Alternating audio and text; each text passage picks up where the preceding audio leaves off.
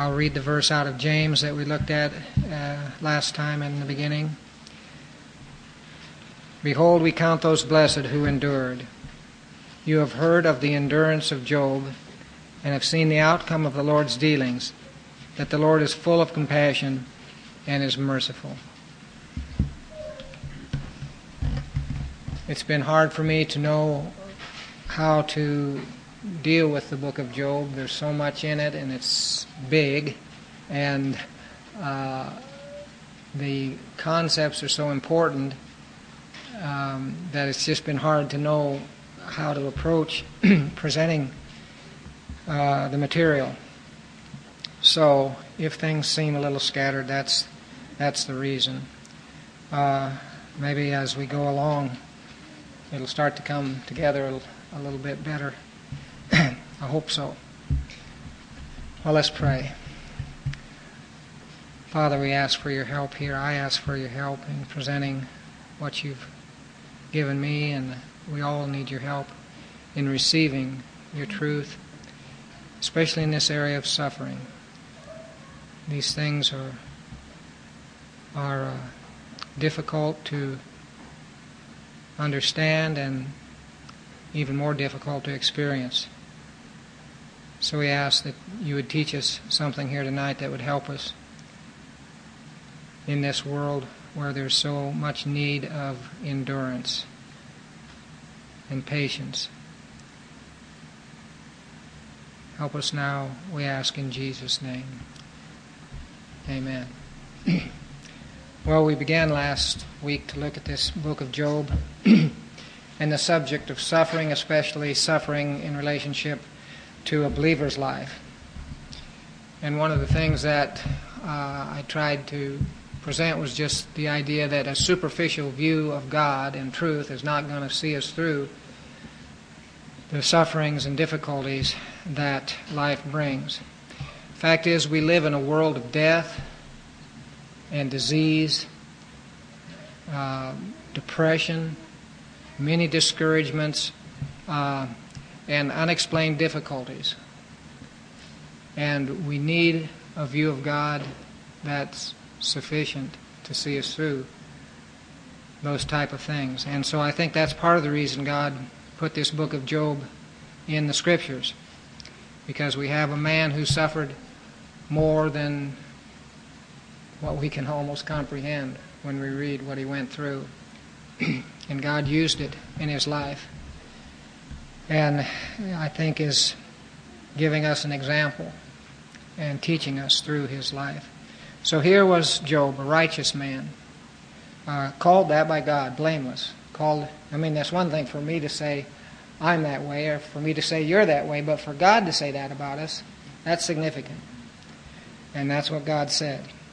He was a righteous man, and yet he was put through extreme trials, extreme difficulties. He was stripped of all that people look to as blessings in this life physically, emotionally, and even spiritually, he was undone. He was, he was consumed, uh, stripped of everything but God. And even that, in his own mind, he was not clear on how to understand what God was doing. Wealth, family, health were all taken from him, and even his wife told him her counsel was in this kind of a situation what can what can you do? Why don't you just curse god and die?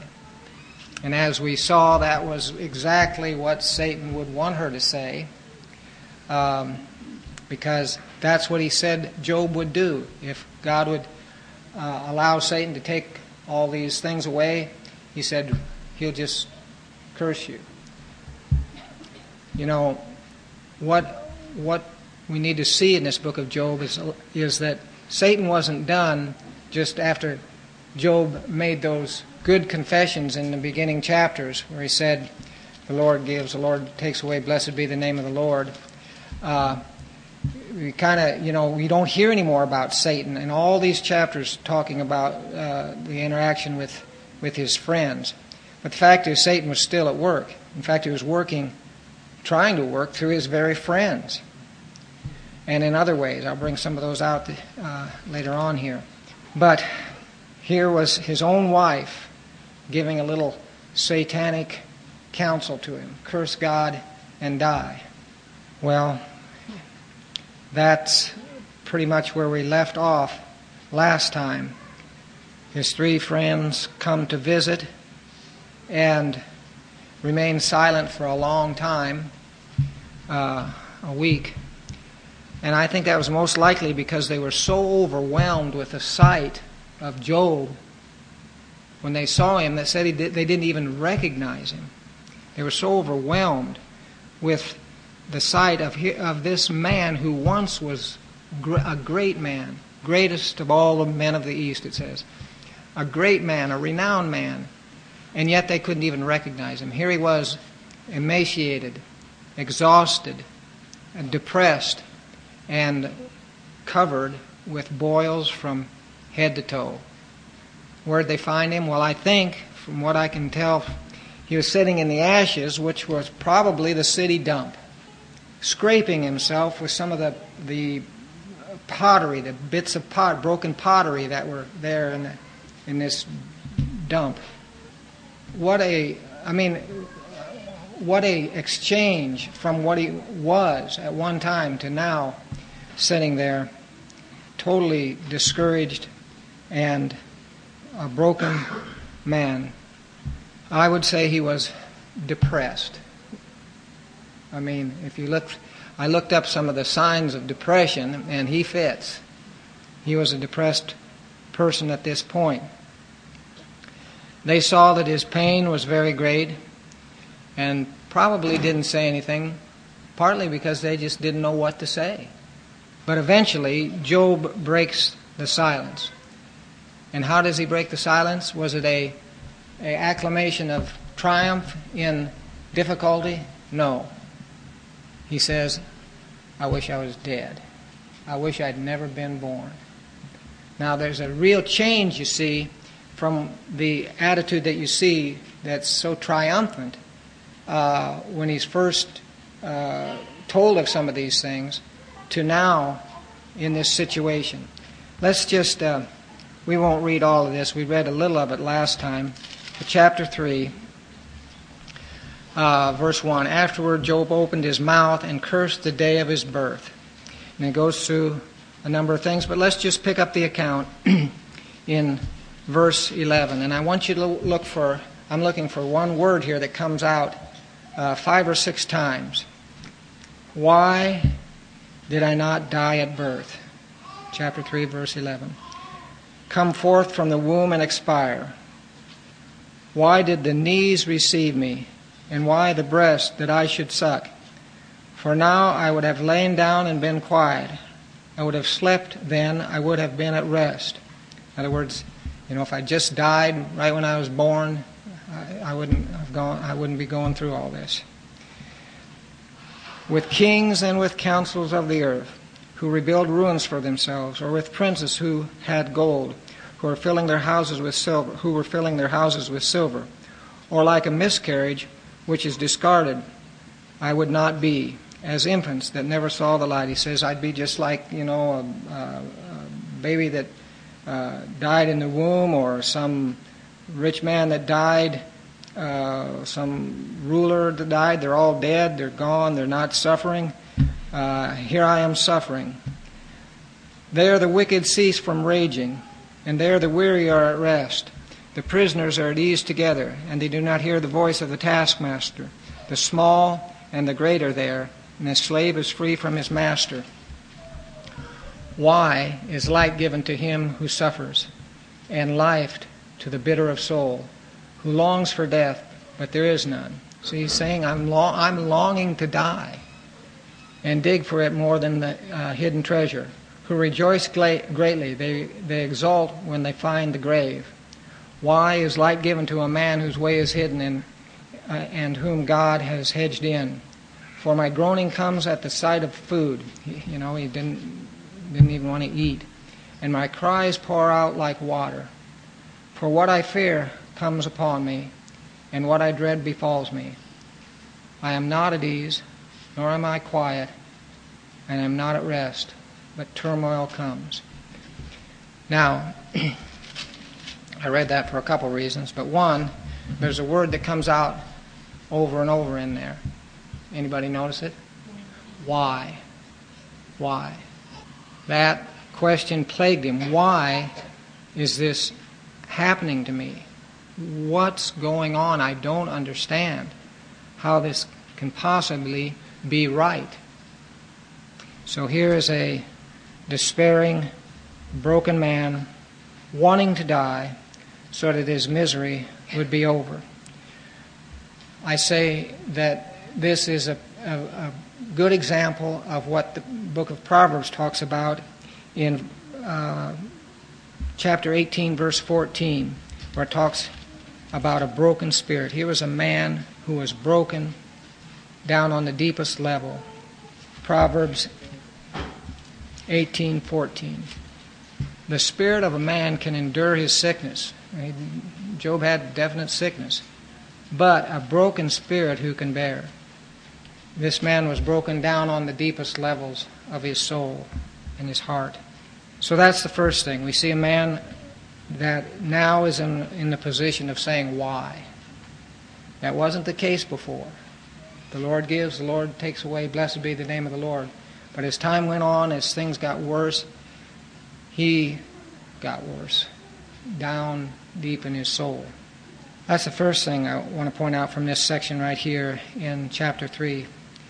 The next thing that I think we need to realize, if we're going to understand this book properly, is that at this stage in Revelation, you know, Revelation is progressive. God deals with, with us in terms of what we can receive at the time down through history. And at this stage in Revelation, Revelation, the understanding of life after death was not very clear. You can see that in this section. Uh, it's like if I could just die, that'd put the end to everything, just the way it does with everybody else. So, I want to. I want to. I think it's important to emphasize as we read through the book of Job that we remember this is a, a, a beginning stage of the revelation that God has given to man. You know, we don't know exactly when Job was written or what time period it deals with. Uh, it seems to be pretty early because of his age. You, uh, you'll see later on that he, lived 140 years after all of this took place. So the fact that he had 10 kids, and if you kind of compute how long that would take, and the kids were old enough to have their own homes, I'd say he was probably close to being 200 years old when he died. So that's, that puts it back in the time when people were living longer. At least, you know, at the time of Abraham and maybe prior, a little bit prior to that. So what I'm, what I'm saying is, is that um, here was a man that in some ways was groping around to try to find answers to things that we have answers to now as Christians. But Job and his friends did not have the New Testament perspective on life and death and heaven and hell that we have now. For instance, Job's overall view of suffering is certainly not the same as Paul's in the New Testament.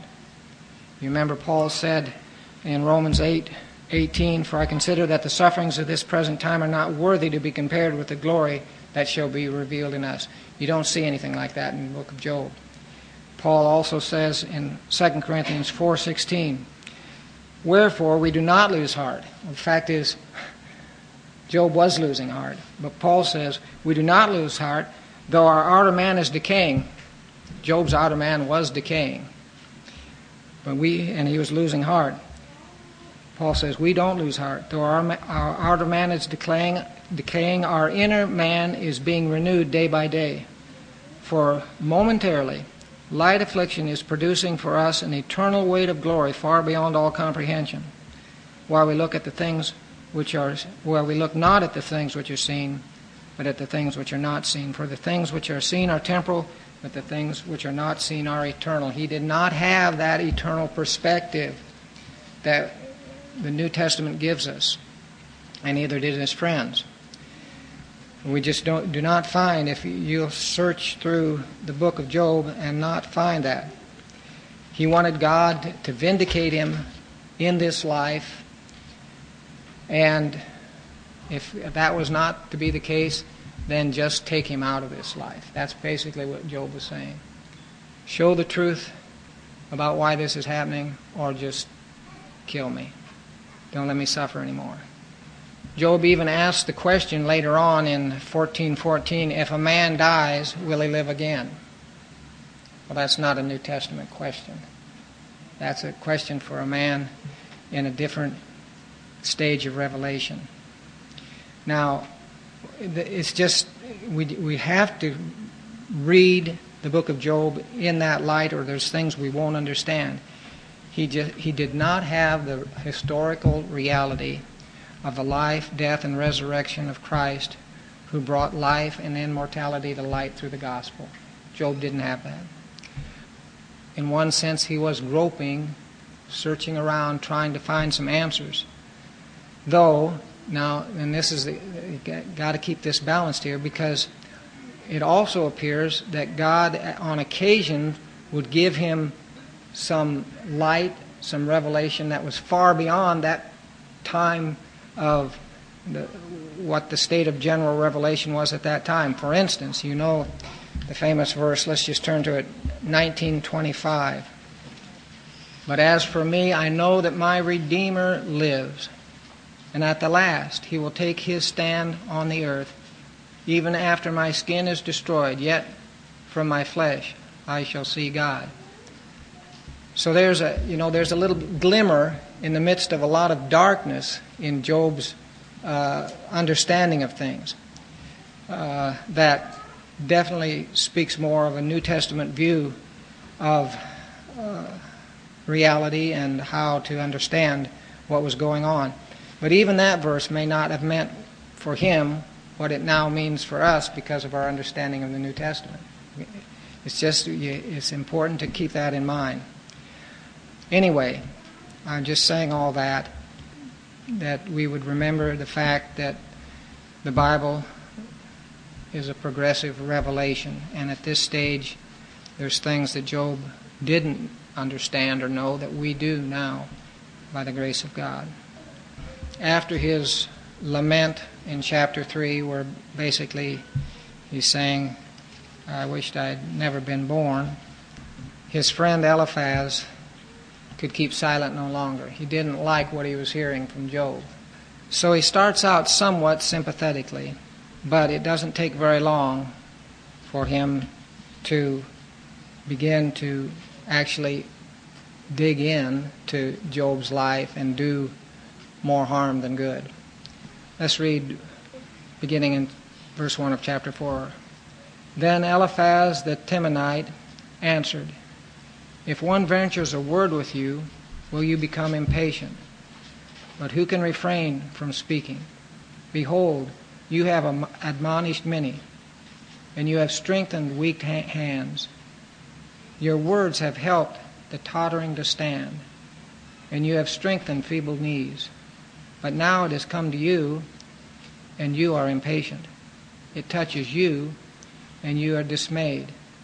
Is not your fear of God your confidence and the integrity of your ways your hope? What's he saying? He's saying, well, Job, you've told others how to handle life. And now, when it comes to you having some difficulties, you're not doing what you said. You're not practicing what you preached. That's what basically he's saying. You were real good at telling others how to handle problems, but now some problems have come to you. Now, first of all, I, I would say that I'm sure that um, Job was helpful to many people because he was a righteous man. But I doubt if he ever dealt with anybody that was in the kind of situation he was in right now. So there's a little beginning here of uh, just an unsympathetic attitude by this friend Eliphaz. And he says here at the end of that section if you just renew your previous fear of God and integrity, all would be okay.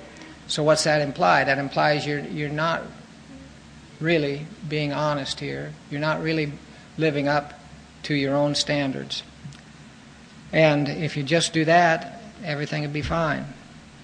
Verse 7 is a key to the outlook of all of Job's friends. And so let's just look at that. Remember now, whoever perished being innocent, or where were the upright destroyed? What's he saying? He's saying, well, God's just. And because God is just, we know that what's happening to you must be just. And the idea there is that if bad things are happening to you, that means you must be a bad person because God's just. He does good for those that are good and bad for those that are bad. So, what, what he's doing there is starting from a, a true premise that God's just. We know God's just. But he extrapolates from that to uh, an unclear, or I would say wrong, conclusion, and that is if God's just, then you must be unrighteous because of what we see you suffering here. Now, how did he, where did he get his concepts about God and justice and how God deals with people? Well, here's, here's one of the problems with the counsel of Eliphaz. Verse 8 According to what I have seen, those who plow iniquity and those who sow trouble harvest it. What's he saying?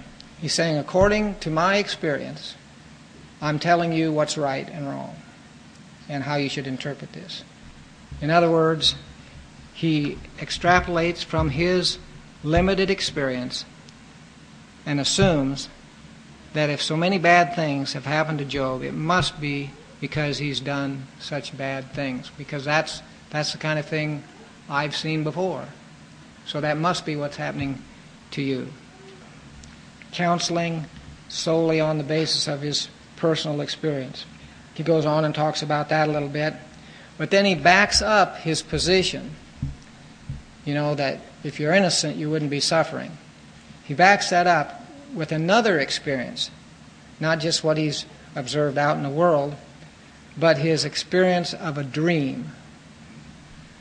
So let's read that, uh, beginning with verse 12, and we'll read down through verse 21.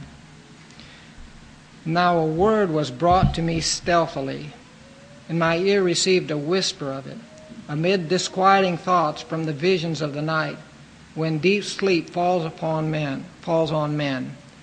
Dread came upon me, and trembling, and made all my bones shake. Then a spirit passed by my face. The hair of my flesh bristled up. It stood still, but I could not discern its appearance. A form was before my eyes. Then there was silence. There was silence. Then I heard a voice. Can mankind be just before God? can man be pure before his Maker. He puts no trust in his servants, and against his angels he charges error. How much more then those who dwell in houses of clay, whose foundation is in the dust, who are cursed before the moth. Between morning and evening they are broken in pieces. Unobserved they perish forever. Is not their tent cord plucked up within them? They die yet without wisdom. So, what is, what is Eliphaz doing? He's taking two things his, his personal experience of things in the world and a dream that he's had. And he's using that to counsel Job in his distress. Does God sometimes speak through dreams? The answer is yes. God sometimes speaks through dreams. Are all dreams God speaking to us? The answer is no. Was this God speaking to Eliphaz something that he should share with Job? I think the answer is no. Just because he had the dream doesn't mean it applied to Job. Secondly, doesn't mean the dream was from God. In fact, and I, I don't find this in a lot of commentaries, But I think this dream was from Satan. This was not God trying to show Eliphaz something to t- tell Job. It was Satan putting that in Eliphaz's mind to beat Job down with more and more. You know, dreams can dreams can be from God, dreams can be from the devil, dreams can be from indigestion. I mean, there's lots of sources of, of dreams. But I think this one had a demonic origin. Let's just analyze it a little bit here. What's the answer here? This, what, what was said to Eliphaz in this dream? Can mankind be just before God? Can a man be pure before his Maker? What's the answer to that? No? Is it, to, is not possible? I mean, Job was a blameless man. Does he put no trust in his servants? Trusted Job. Are, are people unobserved? Do people just perish unobserved forever, perish forever? It's the end of verse 20. See, like many things that uh, Job's friends have to say and that come out in this book, there's a way of taking it that's right, and there's a way of taking it that's wrong. And if, if we are reading some of these things in terms of New Testament understanding, we'll see it different than what it would have been seen by those who heard those things back then. What Eliphaz is communicating to Job here is that you can't be right with God. You say you are, but you can't be. And he got that from this dream. The idea of just perishing unobserved. That's kind of the way Job felt. He felt like God doesn't really care. Well, that was just playing into an already beat down and discouraged person's conscience. He goes on in his accusations against Job. Let's read on here a little bit. It's hard to know how much to read of these, these sections. That's been part of my difficulty. But uh, New Testament says we're to give attention to the public reading of the Scriptures. So I'm, I'm going to do, do, do a little more than normal here. Call now. Is there anyone who will answer you? And to which of the holy ones will you turn? Basically, he's saying there, nobody's going to listen to what you're saying, Job. Your views are wrong and nobody's going to listen. For vexation slays the foolish man, and anger kills the simple. I have seen the foolish taking root. Here's another appeal to experience. And I cursed his abode immediately. Now, here you start seeing something else coming from this Eliphaz. There's a pride. That there's an undercurrent of pride that begins to show itself here. I've seen the foolish take root. You know, I, I know who's foolish and who isn't. And when I see it, I cursed his abode immediately. His abode immediately. You know, I got right in there and dealt with it. And then verse 4, I think must have really, you know, it's, it's just implied, but I think it must have really hurt Job. His sons are far from safety. He says the foolish person, the unrighteous person, I, I'll, you know, I deal with them immediately. And I can tell you what happens his sons are far from safety. What do you think that meant to Job? I'll tell you what it meant. I'm responsible for the fact that my children are dead because of my, my sin, you see. That's, what, that's what's implied in what Eliphaz is saying here. You're responsible for the death of those ten children because of your, your sin. They are even oppressed in the gate, neither is there a deliverer. His harvest the hungry devour. He's talking about the evil person, you see, the unrighteous. And take it to the place of thorns. And the schemer is eager for their wealth. For affliction does not come from the dust, neither does trouble sprout from the ground. For a man is born for trouble as sparks fly upward. But as for me, now, now you really see the pride coming through. But as for me, I would seek God I would place my cause before God. See what he's saying?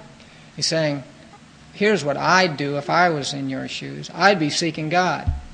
Now, there's two, there's two presumptuous things there that come through in this pride uh, of this man Eliphaz. Two, I think, very presumptuous things. First of all, he thinks he knows what he would do in that situation. I'd seek God. Well, you don't know what you do in that situation, and no man knows. The other presumption is that it just is implied you're not seeking God. I'd seek God. What are you doing? There is this arrogance that begins to come through in the counsel of Eliphaz, and I can I, we won't be able to get into it tonight. But Eliphaz is actually one of the better of the three. It gets worse as you read on what they were laying upon Job. But as for me, I would seek God, and I would place my cause before God. And then he couches all of this, and this is what makes it hard, uh, especially hard for Job, because he couches all of it in very spiritual and truthful statements. In the midst of this pride and arrogance, he couches it in very religious, very true statements.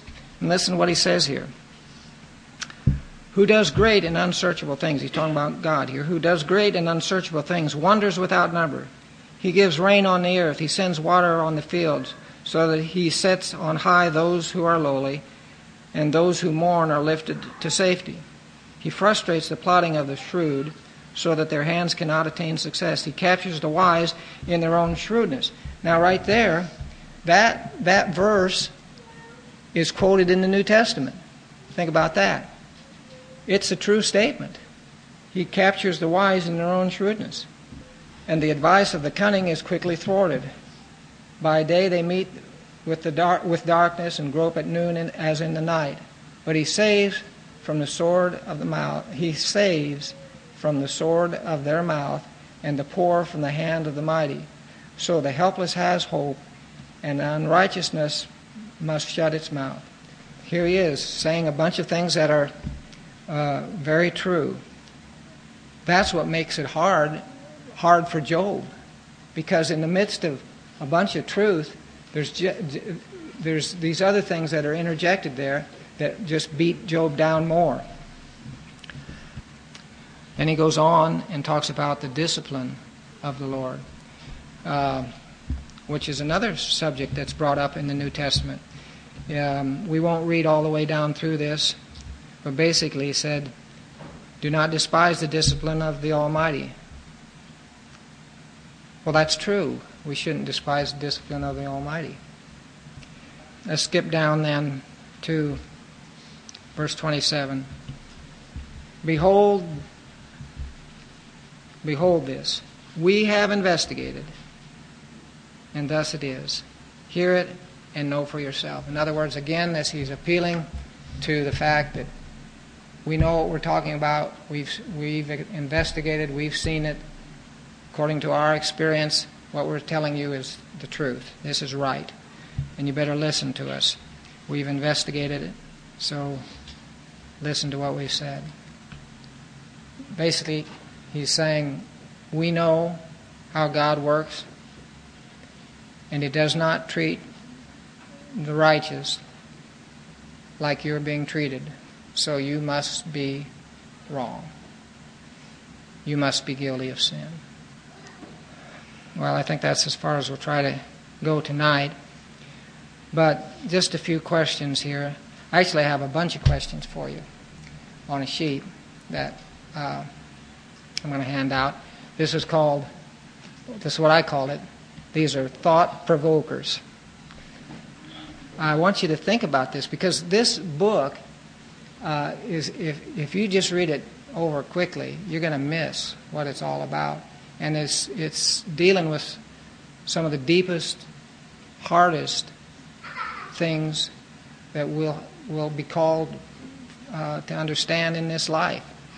So I want us to, you know, dig in deeper than just a superficial reading. Uh, well, just this thing, we didn't read this section, but uh, the counsel that, Behold, how happy is the man whom God reproves. So do not despise the discipline of the Almighty, for he inflicts pain and gives relief. He wounds, and his hands also heal. He goes on and talks about that. So, is that a true statement? Yes, that's a true statement. We shouldn't despise the discipline of the Lord. Um, is it true that God disciplines his people because of sin? Yes, that's true. Is what was going on in Job's life the discipline of the Lord? Now, that's a little harder to answer. There's a way of saying yes, and there's a way of saying no to that. Was he suffering because of sin, or was he suffering because he was righteous? Well, that's the kind of questions that are on this sheet. And uh, what I'd like to do is spend a little time next time talking about some of these. So that is, I say that to make sure that you understand you're supposed to read this and think about it.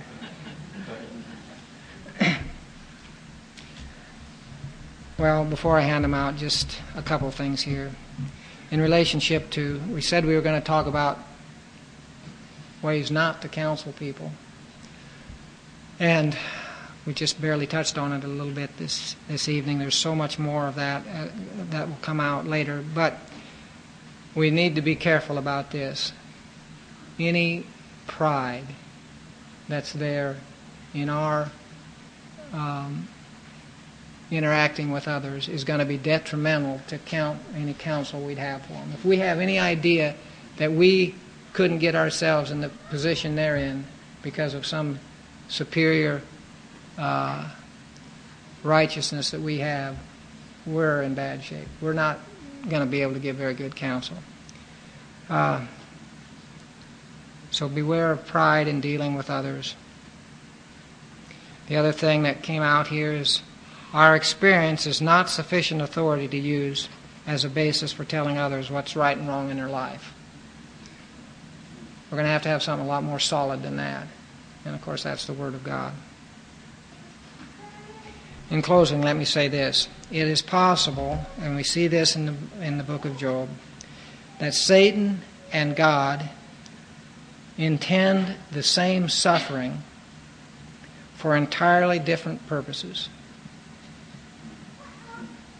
Satan and God intend the same suffering for entirely different purposes. God's purposes are always good, Satan's purposes are always evil, but God's purposes always triumph. That's the encouraging part to remember.